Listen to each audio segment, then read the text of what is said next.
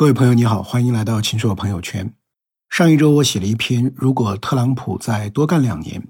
中国企业全球竞争力思考，引起了一些反响。我在后台注意到这样两条留言：一条说，作为一个农场主，我宁愿花二十万买日本进口的二手微蛙，也不要全新的十万的中国微蛙。对微蛙来说，用哪国芯片也不至于被限制，关键还是我国的质量不行，甚至一把小小的修枝剪。国产的也不行，匪夷所思吧？事实就是这样，中国制造只是一顶自己加冕的皇冠，上面长满了破洞。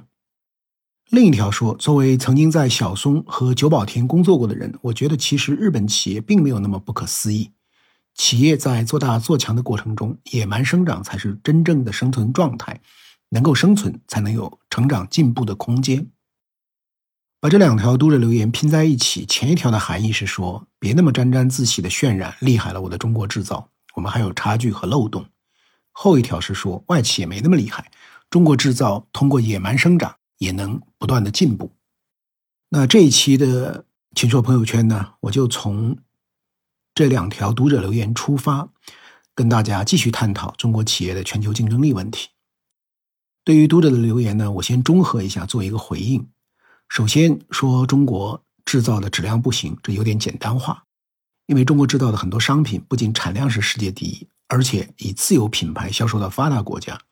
质量早已经受了国际标准和国际市场的检验。很多著名的跨国品牌，比如苹果，他们的零部件和整机都在中国制造，甚至这把修枝剪可能也是中国制造，只不过用的是国外品牌。就像德国的双立人，它不少的产品都是在中国本地的工厂生产。其次，我们不能否认，中国制造确实还存在不少问题，在很多方面，我们只是制造大国而非强国，需要在高精尖、稳定性、一致性、基础材料、关键技术和工艺方面突破。比如，中国是世界最大的基础电子元器件的市场，一部手机就要用几百个电阻、几百个电容，但在消费级电容电阻方面，是日本企业和中国台湾的企业唱主角，大陆企业生产高端电容电阻的。质量一致性还不行，我们是什么菜都会炒，但不保证每次炒出来是一个味儿。我们也会摊煎饼，但要落千层的煎饼，保证每一层煎饼都不会裂开一道缝，就没有别人落得平整。这里涉及到材料和配比的问题，也有工艺和技术诀窍的问题。又比如生产机器就会用到轴承，中国是轴承生产的大国，但在尖端产品轴承精度、轴承振动、运滑技术。可靠性、寿命等方面和发达国家有很大差距。轴承钢是钢中之王，要求高强度、高耐磨，所以我们的航空轴承、高铁轴承、风电轴承、机器人轴承主要都是靠进口。汽车的轮毂轴承，我们也比欧洲落后一代到两代。很多的制造是需要时间积累的，是老火煲靓汤。读者觉得小松和久保田没有什么不可思议，但是你想一想，小松是一九二一年创立的，目前它百分之七十的员工都非日本籍；久保田是一八九零年创立的，它也在全球开展业务，其理念是 For Earth, For Life。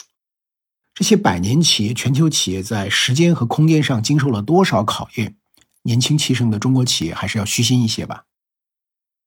中国有超大规模的市场优势，利于形成专业化的分工体系和供需之间的快速反馈与改进，这就是我们通常说的巨国效应，或者说水大鱼大。同时，在供给端，巨国效应表现为充沛的劳动力资源和人才红利。正是在巨国效应下，只要在中国跻身规模最大的金融、能源、化工、交通、房地产、家电、互联网企业的行列，当仁不让你就是世界五百强，哪怕你在。中国之外的世界市场并没有多少痕迹，所以巨国效应是有巨大红利的。但是，是不是只要水大鱼就一定大呢？创新之鱼究竟要什么环境才能真正长大？那这是我想跟大家进一步探讨的问题。首先呢，我们来谈一谈巨国效应的红利啊，也就是巨国效应的正面的作用。毫无疑问，巨国效应呢能为企业提供得天独厚的高增长机会。最近呢，上海张江集团和禽兽朋友圈联合举办了一场企业家精神与商业文明探索的研讨会，有十位企业家参加，我就有一些特别具体的体会。上海奥威科技的董事长华黎说了一句话，他说：“这个行业之所以能成为一个行业，是因为它在中国。奥威科技研究生产超级电容。超级电容呢，是一种通过极化电解质来储能的电化学元件，它可以应用在电动城市客车、电动的重型牵引车、轮船、节能电梯等等。奥威科技为什么在中国能够开拓出这么一个行业？”主观上，他们坚持了二十多年，有一支很好的团队；客观上，就是因为有市场和政府的支持。哪怕有一座城市有一条电动城市客车线路使用超级电容，就有了应用场景，可以迈出第一步。最早的时候，这个市场呢只有不到十亿人民币的规模，现在已经有大大小小一百多家企业，有八九百亿的市场规模。上海福利业智能公司的创始人 CEO 顾杰说了一句话。二零零三到二零零五年，我们去美国时是仰望；二零一零到二零一一年去美国时，觉得是追赶。现在去觉得差别不大，有些方面是并行。福利业智能呢是做康复机器人的研发和产业化的，他们有一款上肢康复机器人已经取得了美国 FDA 的许可证，出口到美国。他在张江接待麻省理工学院的机器专家时说：“我们最大的红利是工程师红利，像康复机器人。”需要多个工种，如机械设计、电子设计、算法、工业设计、机器人制造，还要开发游戏，让患者在游戏中完成康复活动。这又需要前端、后端，呃，数据库、仿真、算法。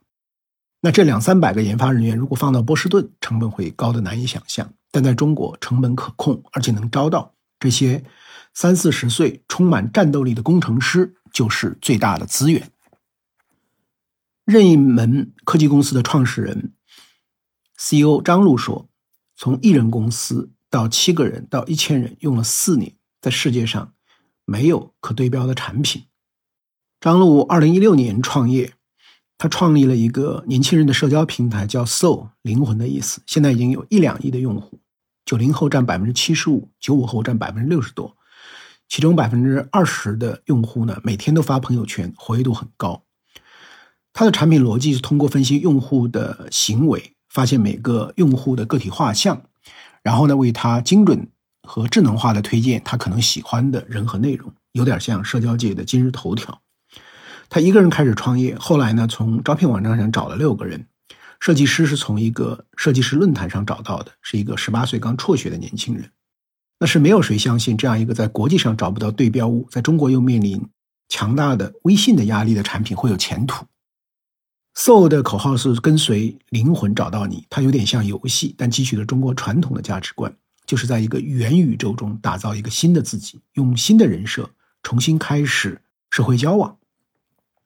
以上我举的这三个案例都能看到巨国效应的红利，无论它体现为让一个行业得以存在，还是体现为工程师红利，还是体现为上亿规模的愿意尝新的年轻人。这种巨国效应，再加上奋斗者的红利，就造就了中国的创业创新生生不息的大潮。那最后呢，我想表达另一个层次的观点，就是单靠巨国效应，并不和创新划等号。以为市场大、人口多就一定能成为创新的引领者，这是一种幻觉、幻影。